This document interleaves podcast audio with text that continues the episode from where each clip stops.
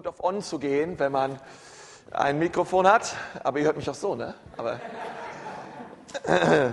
yes, danke. Einen Applaus fürs Technikteam. ähm, ist immer gut.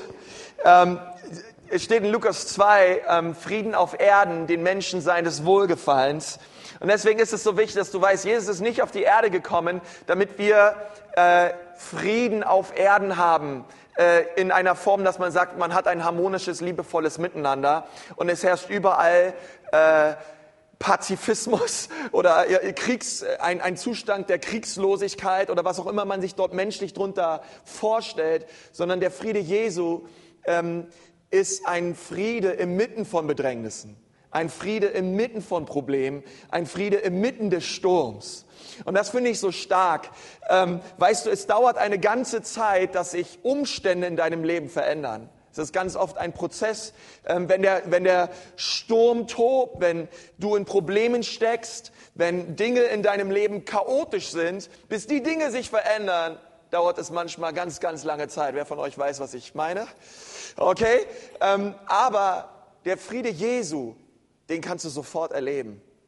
Das finde ich so stark. Obwohl die Umstände da sind, obwohl die Dinge ähm, manchmal so ein bisschen außer, aus dem Ruder laufen, du kannst inmitten dieser Dinge den Frieden Gottes erleben. Und diesen Frieden meint Jesus. Es ist der Friede für die Menschen seines Wohlgefallens.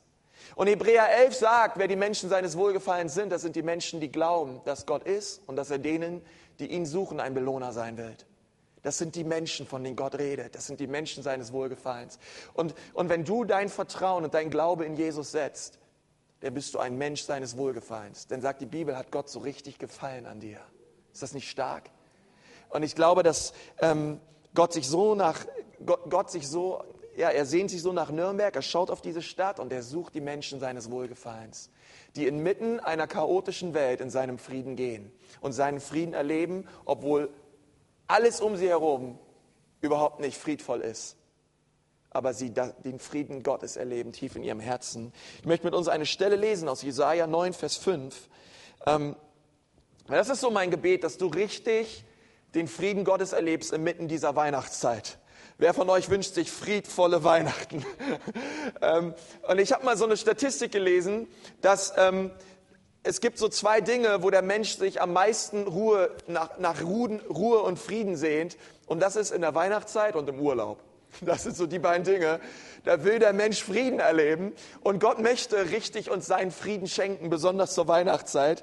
Ähm, und das steht in Jesaja 9, Vers 5. Denn ein Kind ist uns geboren. Wer von euch weiß, von wem die Rede ist? Okay, sag mal, Jesus. Ein Sohn ist uns gegeben und die Herrschaft ruht auf seinen Schultern und man nennt seinen Namen wunderbarer Ratgeber, starker Gott, Vater der Ewigkeit und Fürst des Friedens. Die Botschaft heute Abend lautet, Jesus ist der Fürst des Friedens. Jesus ist der Fürst des Friedens. Sag's mal deinem Nachbarn, der muss das nochmal hören.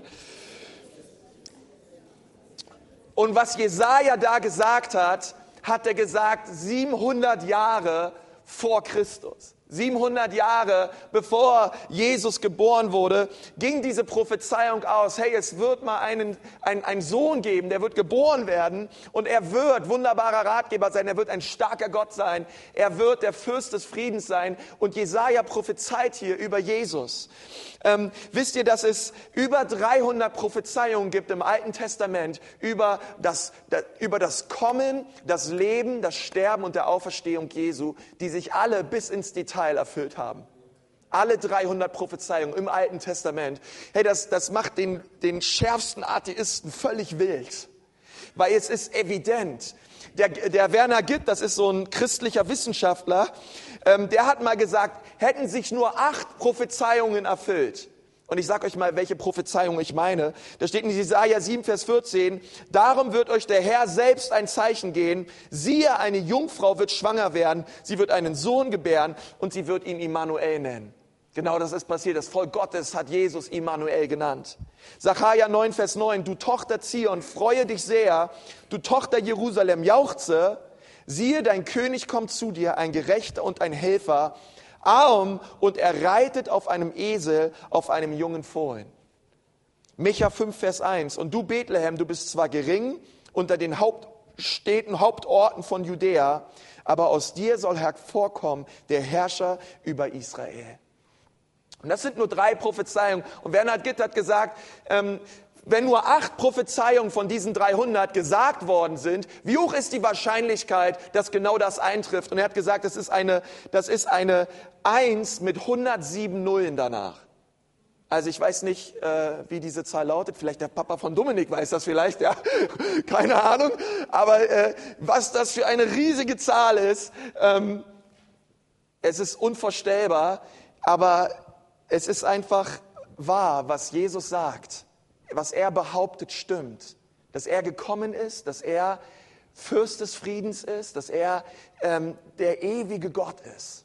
Es ist eingetroffen und es ist wahr. Denn ein Kind ist uns geboren, ein Sohn ist uns gegeben und wir werden ihn nennen den Fürst des Friedens.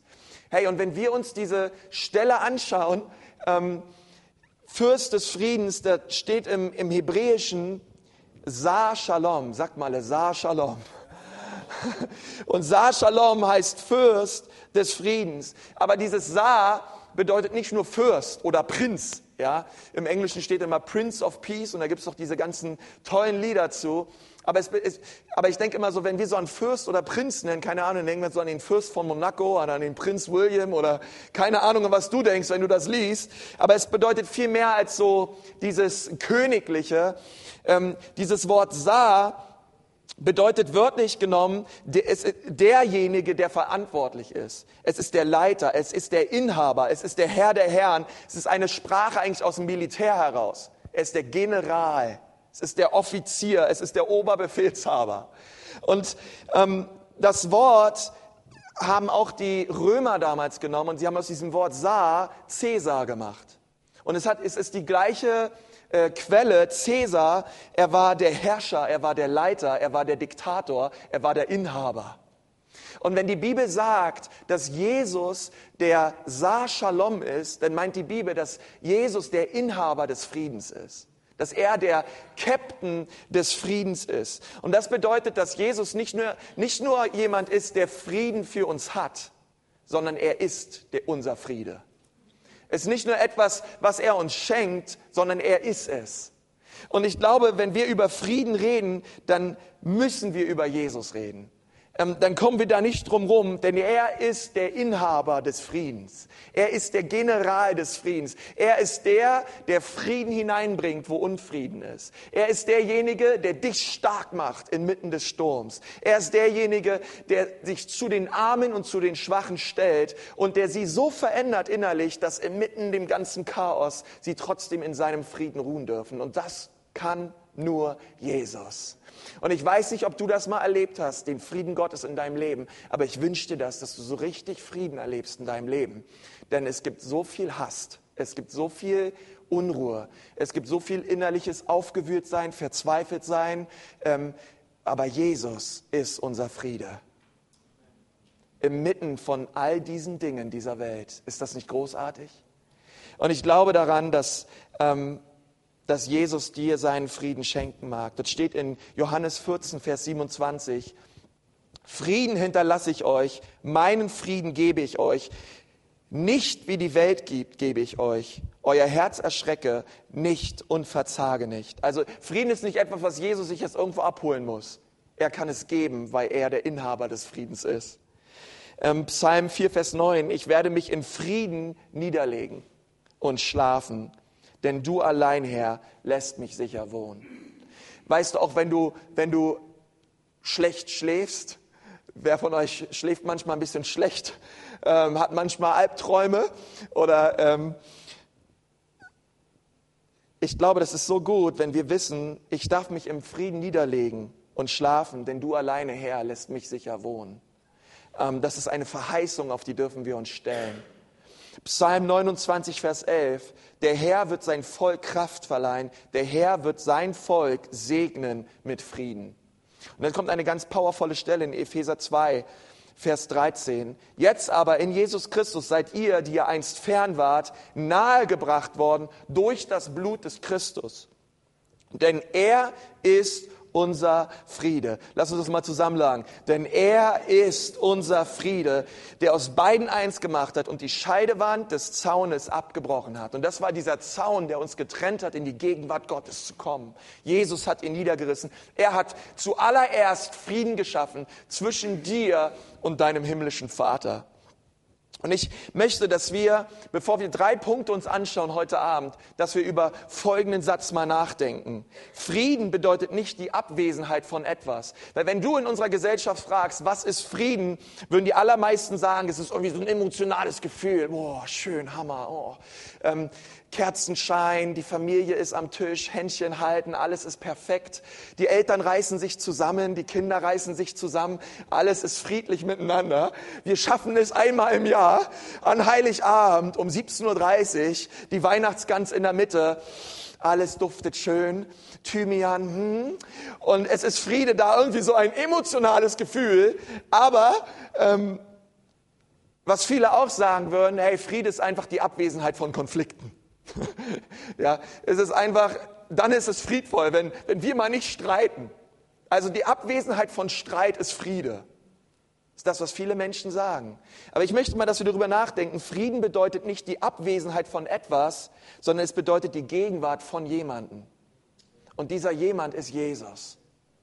Seine Gegenwart schafft Frieden. Und zwar so ein, so einen powervollen Frieden, wie nichts anderes auf dieser Welt. Und ich möchte, dass du weißt, wer der Saar Shalom ist in deinem Leben, wer dieser Prinz des Friedens ist. Und ich möchte dir sagen, dieses Wort Shalom, das bedeutet aus dem Hebräischen heraus Frieden, Heilung, Ruhe, Gesundheit. Das sind all diese Segnungen Gottes, die Jesus Christus am Kreuz für dich und für mich erkauft hat. Das ist der Shalom Gottes. Das ist das, womit sich die Juden grüßen bis heute. Der Shalom Gottes sei auf deinem Leben. Gottes Ruhe, Gottes Frieden, Gottes Gesundheit, Gottes Versorgung. Das steckt alles in diesem Wort. Aber ich möchte dir sagen, wenn du den Saar kennenlernst, dann ist der Shalom ein Nebenprodukt. Aber wenn der Saar in dein Leben hineinkommt, dann kommt auch der Shalom. Weil überall, wo Jesus ist, unser Friedefürst, da wird Frieden sein. Und das bedeutet, mehr von ihm bedeutet mehr Frieden. Weniger von uns bedeutet, es wird immer besser. Weil ich möchte dir sagen, Jesus packt sich nicht einfach so ähm, ich möchte mal sagen, so ein bisschen so, legt sich so religiös über uns rüber. Ja, dass man so denkt, na gut, es klappt, dass ich irgendwie mein Ding durchdrehe und ein bisschen mehr dann von Jesus, dann werde ich den Frieden Gottes erleben. Nein, sondern Jesus kann in unserem Leben nur zunehmen, wenn wir abnehmen. Das ist ein Prinzip. Ähm, es, andersrum geht es nicht. Und wenn immer, wenn immer wir mit unserem Stolz, mit unserem Ego, mit den Dingen, die wir immer machen wollen, weil wir nun mal Recht haben und es ist immer nur um uns geht, mich, ich, mich, meiner, mir, Gott segne uns vier. Und wenn wir davon zurücktreten und sagen, Herr Jesus, ich möchte weniger von mir und mehr von dir in meinem Leben, kommt der Friede. Dann kommt der Friede. Und der allererste Punkt, über den ich heute mit uns reden möchte, sind drei Wahrheiten. Ähm, der lautet, begib dich unter die Herrschaft Jesu. Begib dich unter die Herrschaft Jesu. Die Bibel sagt, die Herrschaft ruht auf seinen Schultern. Weißt du, wie ganz viele Menschen leben? Die Herrschaft ruht auf meinen Schultern. Ich bin der Herr. Ähm, ich bin verantwortlich. Ich manage mein Leben so, wie ich mein Leben managen will. Ähm, und es ist interessant, oder es ist eigentlich nur ein Buchstabe, aber es macht den ganzen Unterschied. Die Herrschaft ruht auf den Schultern Jesu. Die Frage ist, ruht die Herrschaft Jesu auf seinen Schultern in deinem Leben? Ist je, lebst du konstant unter dieser Herrschaft Jesu? Und ich glaube, dass Gott das möchte von uns. Ähm, wisst ihr, viele Menschen, die Bibel sagt das, sie nennen Jesus ihren Herrn. Und dann sagt Jesus weiter, aber sie haben mich nie gekannt. Ähm, oder besser gesagt, er hat sie nie gekannt. Ich meine, es ist ja, guck mal, ich bin Berliner, ne? Bei uns, ähm, gibt es ja, das, ähm, ja das Bundeskanzleramt. Wenn ich jetzt sage, ich mache mal einen kleinen Heimatsbesuch, gehe zum Bundeskanzleramt, rütte dort an dem Gitter und klopfe an der Tür und sage, ich will jetzt mal mit der Angela Merkel reden, ich kenne die, dann kenne ich sie, okay, aber das ermöglicht mir nicht den Zutritt im Bundeskanzleramt. Wichtig ist, dass sie mich kennt. Wenn sie sagt, Konsti, mein Kumpel, komm, lass ihn rein, ich muss mal wieder Gottes Wort hören. Meine ganzen Minister sind da, die brauchen mal wieder alle eine Segelung. Ja, komm rein, dann komme ich rein. Aber das geht nur, wenn sie mich kennt. Wir alle kennen sie. Aber deswegen kommen wir da noch lange nicht rein. Und Jesus sagt, viele nennen mich Herr, aber ich kenne sie nicht. Und weißt du, wie, weißt du, wie du Jesus, Jesus kennenlernen kannst? Jakobus 4 sagt es, wenn wir uns ihm nahen, dann naht er sich uns. Wenn wir ihn suchen, lässt er sich finden. Wenn du sagst, Jesus sei der Herr meines Lebens, dann sagt Jesus, Amen, das ist genau das, was ich, was, was ich will. Ich möchte, der, ich möchte der Saar sein in deinem Leben.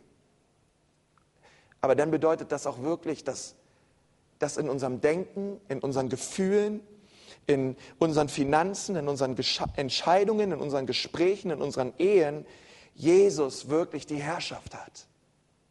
Wisst ihr, es gab mal einen ganz reichen Mann und ähm, der hat an einem ganz tollen Ort gewohnt, südlich in Kamerun.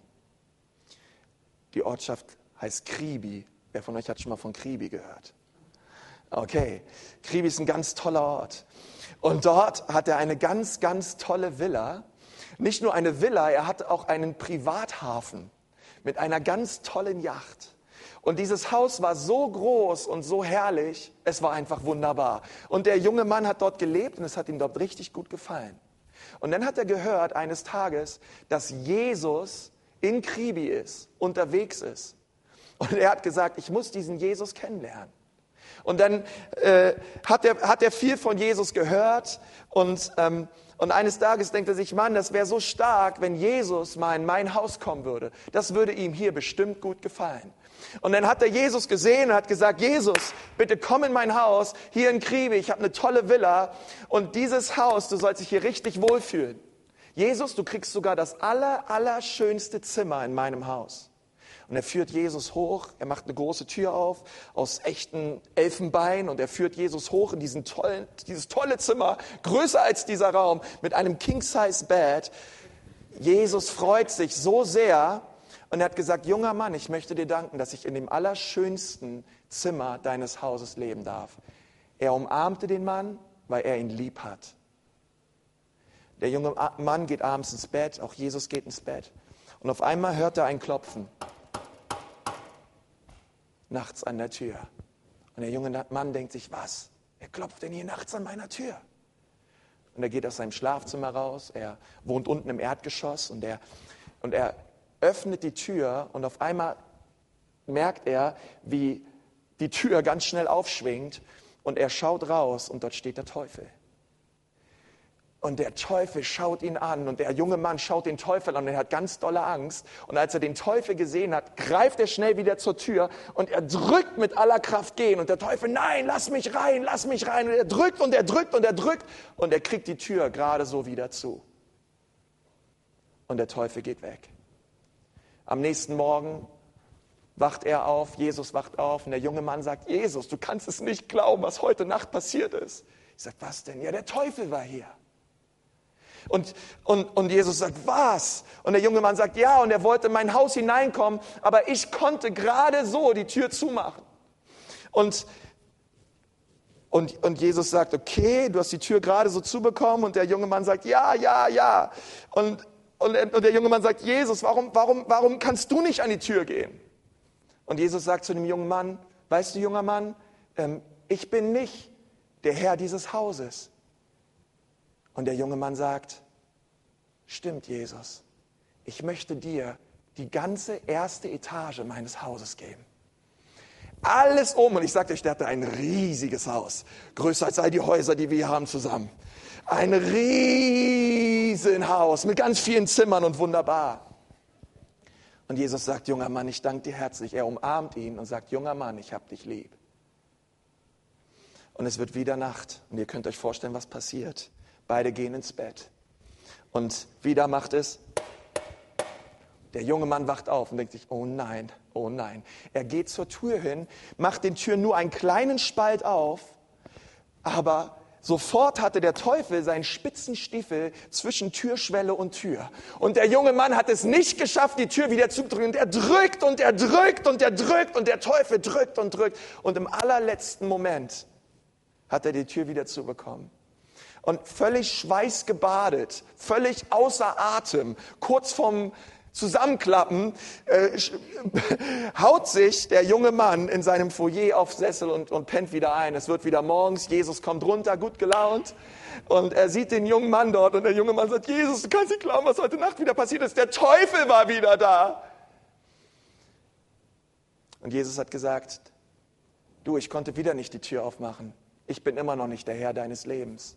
Du hast mir zwar ein tolles Zimmer gegeben, du hast mir die ganze erste Etage gegeben in deinem Leben, aber du bist immer noch Herr des Hauses. Und da hat der junge Mann es verstanden. Er hat gesagt, Jesus, du hast recht. Er geht mit Jesus in sein Büro, er er holt ein großes Dokument aus, rollt es über seinen ganzen, äh, über seinen ganzen Schreibtisch und dann fängt er an zu schreiben mit seiner Feder und schreibt, hiermit übergebe ich mein ganzes Leben Jesus. Mein ganzes Haus, alle Zimmer, meine Gefühle, meine Yacht, alles, was ich bin und hab. Und dann unterzeichnet er, alles gehört dir, Jesus. Dein junger, reicher Mann. Und er legt sich wieder ins Bett schlafen nachts. Und Jesus auch. Und ihr könnt euch vorstellen, was passiert. In dieser Nacht klopft es wieder an der Tür. Der junge Mann wird wach und denkt sich, oh nein, oh nein, nicht schon wieder der Teufel, nicht schon wieder der Teufel. Und sobald er voller Verzweiflung war, dass der Teufel an seiner Tür ist, hört er Schritte, die aus dem ersten Stock runterkommen. Und dann denkt sich, ja stimmt, Jesus ist ja jetzt der Herr dieses Hauses. Es ist ja nicht länger ich. Und Jesus, er geht zu dieser Tür, er greift den Henkel, er reißt die Tür auf, wo weit es geht. Und als der Teufel Jesus gesehen hat, wird er kreidebleich, sinkt auf seine Knie und winselt davon. Und ich möchte dir sagen, das ist das, was Jesus möchte in deinem Leben. Ich glaube, dass so viele Dinge geschehen in unserem Leben aus der einfachen Tatsache, dass wir nicht unter der Herrschaft Jesu sind. Nicht in allen Bereichen unseres Lebens. Und ich möchte dich fragen, heute, heute Abend, ist dein Leben unter der Herrschaft Gottes? Nennst du ihn Herr oder ist er dein Herr? Ist er der Herr der Herren in deinem Leben? Darf er entscheiden über deine Sexualität? Darf er entscheiden über deine Finanzen? Darf er entscheiden darüber, wie du Entscheidungen triffst? Oder ist er etwas, was du am Sonntag zelebrierst, aber am Montag schon wieder vergessen hast? Wisst ihr, wenn wir hier rausgehen aus der Tür, dann fängt unser Gottesdienst an. Es ist unser wahrer Gottesdienst. Das, das ist das auch, was die Welt sehen möchte. Christen, die leben, was sie sagen. Und ich möchte dir sagen, in deinem Leben möchte Jesus die Tür öffnen. Und er möchte, er, weil er hat es getan, er hat den Teufel und alle Dämonen besiegt am Kreuz von Golgatha in deinem Leben. Und er möchte dein Herr sein. Aber wir müssen es zulassen, dass er der Herrscher ist. Dass er der Saar Shalom ist in unserem Leben. Und das möchte er tun bei dir. Er möchte dein Leben in seine Hand nehmen. Es gibt eine Bibelstelle in Apostelgeschichte 10, Vers 36, dort steht, das Wort, was er den Kindern Israels gesagt hat, indem er Frieden verkünden ließ durch Jesus Christus. Und als ich das gelesen habe, denke ich, yes, Amen. Frieden kam zu den Kindern Israels durch Jesus. Aber dann steht Komma, welcher Herr über alles ist. Und ich glaube, dass es so wichtig ist, dass wir nicht nur da aufhören und sagen, ja, Jesus ist unser Friede. Jesus kam, um Frieden zu bringen. Ja, das ist alles toll. Aber der Vers geht weiter. Welcher Herr über allem ist, über alles ist in unserem Leben. Und das ist so wichtig. Ähm, wie, wie, wie, wie kann Jesus Herr über mein Leben sein?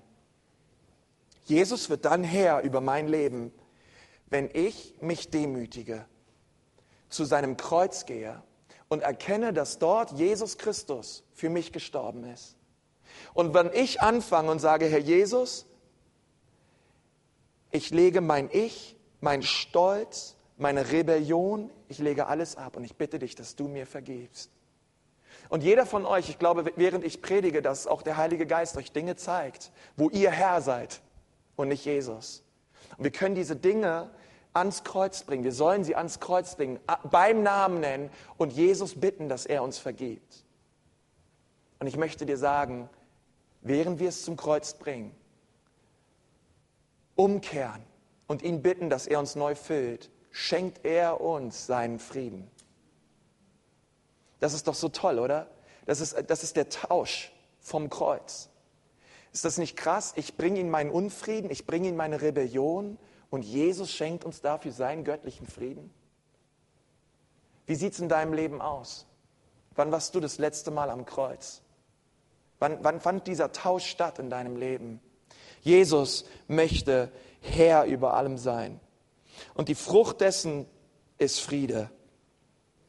Das Zweite ist, ähm, Jesus möchte, dass du ihn in jeder Situation deines Lebens mit hineinnimmst. Egal was dir passiert, Jesus möchte, dass du ihn in allem erkennst, dass du ihn in allem siehst. Heute Morgen hatten wir der, im, im, Gottesdienst eine Gebetszeit und da habe ich gesagt, ich wünsche mir so für uns als Gemeinde, dass Gebet nicht unser letzter Strohhalm ist, sondern unsere erste Antwort.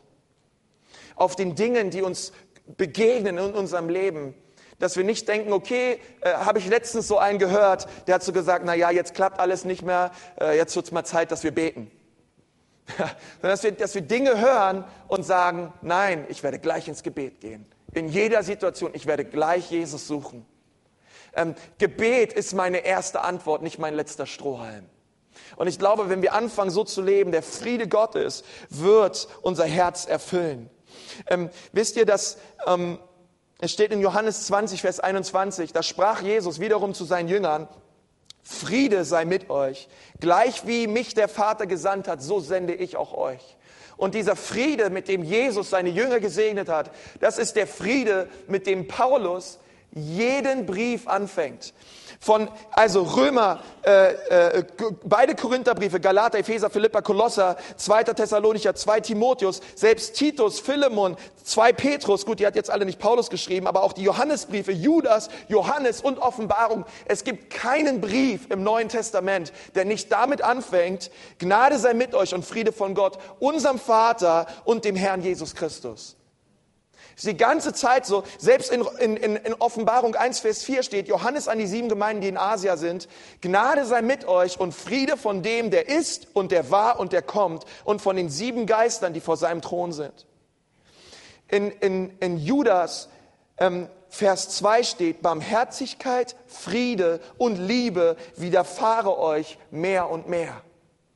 Und das war der Wunsch ähm, der Apostel, dass die Gemeinde in der damaligen Zeit, wo sie verfolgt worden, wo sie bedrängt worden sind, wo, ähm, wo, wo sie verschleppt worden sind, raus aus der Synagoge, in Gefängnissen gesteckt wurden, in, in Rom selbst als lebendige äh, Lampen, ja, als lebendige Fackeln äh, verbrannt worden sind, damit die Römer ähm, nachts sehen, wo sie hier langlaufen, ähm, schreibt Paulus an diese Gemeinden, Friede sei euch der, dieser göttliche Friede, der soll eure Herzen inmitten dieser schwierigen Zeit bewahren, damit ihr festhaltet an Jesus.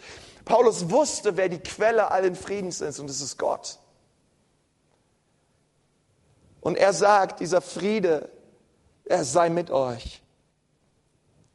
Ähm, ich finde es erstaunlich, dass, dass Jesus inmitten des Sturms einschläft während die Jünger dabei sind, eimerweise Wasser aus dem Boot rauszuschippen und sich Sorgen zu machen. Und sie empören sich noch darüber, dass Jesus schläft. Aber wisst ihr, warum Jesus schlief? Bei der Friede Gottes. Er, er ist der Friede inmitten des Sturms. Er ist die Ruhe, er ist die Konstante. Ähm, er möchte übrigens auch die Konstante sein in deinem Leben. Er hat, er hat keinen Achterbahnplan für dich. Emotionalen Achterbahnplan, ähm, dass du schaust, wie du gerade mal so zurechtkommst, ähm, sondern er möchte dir konstant seinen Frieden schenken. Er möchte dich zu einem konstant wachsenden Christen machen. Ähm, und wir lesen auch, dass Petrus ins Gefängnis gesteckt worden ist. Die Bibel sagt, ähm, als nun Herodes in Apostelgeschichte 12, Vers 6 ihn vorführen wollte, schlief Petrus in jener Nacht zwischen zwei Kriegsknechten, mit zwei Ketten gebunden und Wächtern vor der Tür bewachten das Gefängnis.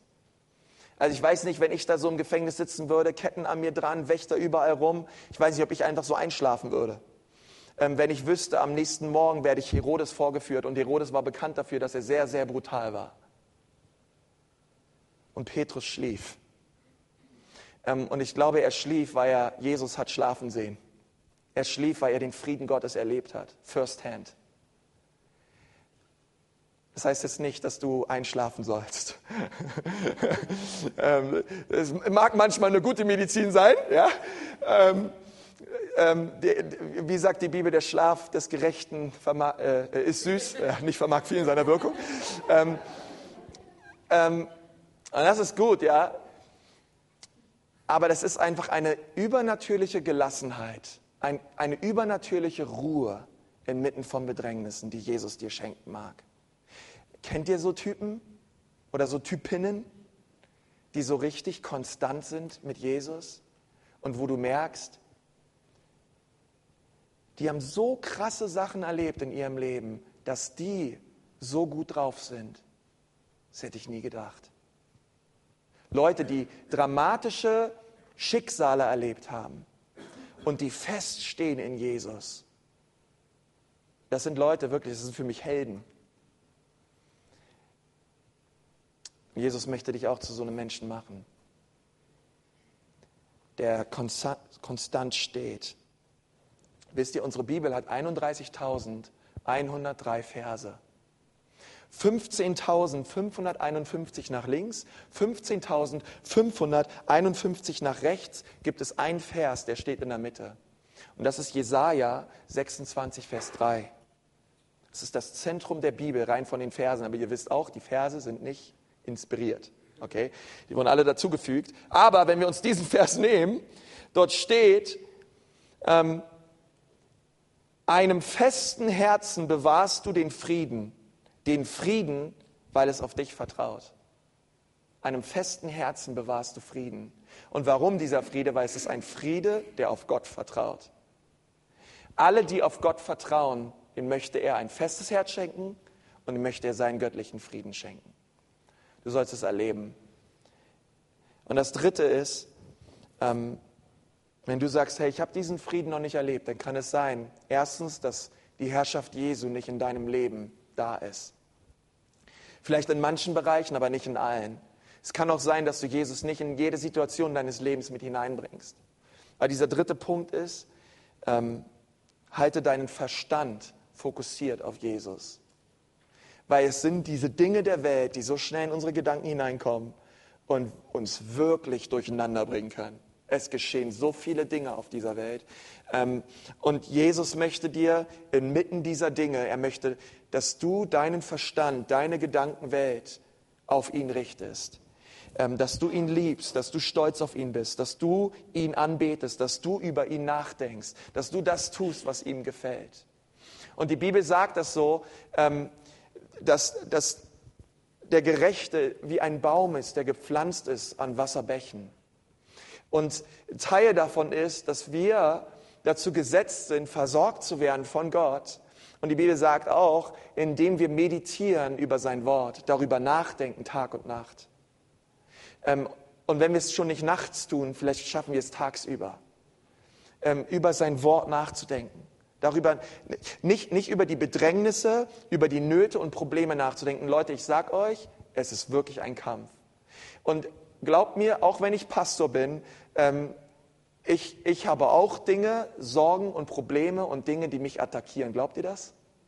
Und es ist ein Kampf, zu sagen, Herr Jesus, immer wieder neu, ich möchte diese Dinge nicht, dass sie meine Gedanken ab, durcheinander bringen. Ich möchte, ich möchte nicht, dass diese Dinge dahin führen, dass ich mir Sorgen mache, dass ich auf diese Dinge mich fokussiere meinen ganzen Tag.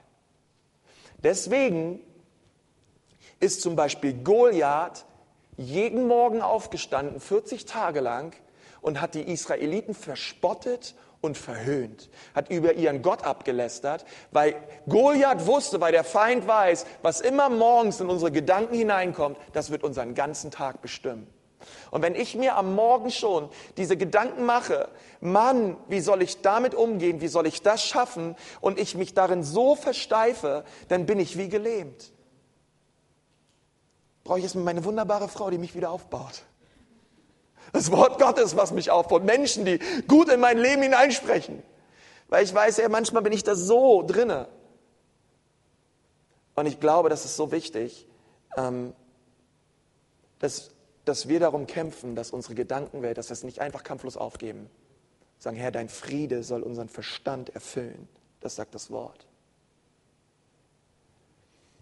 Und dafür möchte ich jetzt beten, okay? Komm, lass uns mal die Augen zumachen. Herr Jesus, wir wollen heute Abend deinen Frieden neu erleben in unserem Leben. Und ich lade dich so ein, Geist Gottes, dass du kommst und dass du wirkst in unserer Mitte. Und ich danke dir, Jesus, dass du einen Frieden hast, der allen Verstand übersteigt, der viel größer ist und viel mächtiger ist als alles, was wir kennen an Frieden. Jesus, du bist unser Friede. Herr, wir suchen kein emotionales Gefühl. Wir suchen dich, Herr. Wir brauchen dich, Herr. Und wir wollen, Jesus, dass die Herrschaft in unserem Leben auf deinen Schultern ist. Und ich danke dir, Jesus, dass du ähm, die Dinge in unserem Leben schulterst. Herr, dass du sie auf dich nimmst. Herr, dass wir nicht einen verspannten Nacken haben müssen, ähm, weil wir uns so viel Sorgen machen, sondern Herr, die Herrschaft ruht auf deinen Schultern. Und wir wollen diese Dinge heute Abend ablegen, Herr. Und wir wollen dich bitten, dass du der Herr bist in unserem Leben. Herr, wir wollen es nicht nur sagen, sondern wir wollen es leben. Herr, wir wollen, dass es Realität wird in jedem Bereich unseres Lebens. Herr, und so wie dieser junge, reiche Mann es irgendwann verstanden hat, dass er dir alles geben muss, so hilf uns, Herr, dass wir das auch verstehen. Herr, du, willst, du bist nicht gestorben, damit du 80 Prozent von uns hast. Du bist noch nicht mal dafür gestorben, dass du 99 Prozent hast. Herr, du willst uns ganz. Von ganzem Herzen, Herr. Und ich bitte dich, dass du jetzt in diesem Augenblick unsere Herzen berührst. Und ich möchte dich fragen,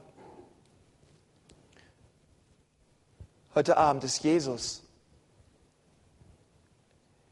Ist er der Herrscher in deinem Leben? Ist er der Saar Shalom? Ist er der Saar deines Lebens? Und ich glaube, dass es bei einigen so ist, dass es Bereiche gibt in deinem Leben, da lässt du Jesus nicht ran. Aber Jesus möchte ran, weil er dir sein Shalom schenken möchte. Er möchte dein Herr werden. Und wenn du sagst, ja, Konsti, ich möchte heute Abend zu dem Kreuz gehen. Ich möchte dort diese Dinge ablegen. Ich möchte Buße tun und umkehren. Und ich möchte neu, dass der Friede Gottes mein Herz bewahrt, weil es ist momentan alles andere als Friede in meinem Leben. Denn während wir die Augen geschlossen haben, ich möchte gerne für dich beten. Und damit ich weiß, für wen ich bete, heb doch mal deine Hand, wenn du sagst, ja, das brauche ich. Ich brauche, ich will, ich will, dass die Herrschaft Gottes hineinkommt in mein Leben. Herr Jesus, ich danke dir für all die Hände, die gerade hochgehen. Lass die Hand ruhig oben. Herr Jesus, und ich bete für jeden Einzelnen jetzt gerade, Gott, dass dein Friede auf ihr Leben hineinkommt. Jesus, dass du kommst, dass du zunimmst auf ihrem Leben. So viele Hände, die oben sind, Herr. Und ich danke dir, Gott, dass du, ähm, dass du friedvolle Weihnacht schenkst, Herr. Dass dein Friede jetzt die Herzen bewahrt und erfüllt, Herr. Und Herr Jesus, ich weiß, dieser Kampf ist da. Auch der Teufel, er will uns wegziehen. Er will, er will will ähm, hineinkommen in unser Herz, in unser Leben. Aber du sagst, gib dem Teufel keinen Raum. Und Herr Jesus, so schmeißen wir auch all diese negativen Dinge raus, all diese Sünde raus, Herr. Und wir bringen es zu deinem Kreuz, Jesus. Wir legen es dort ab, Herr. Und wir bitten dich, Herr, dass dein Friede unser Herz neu berührt, neu erfüllt, Herr.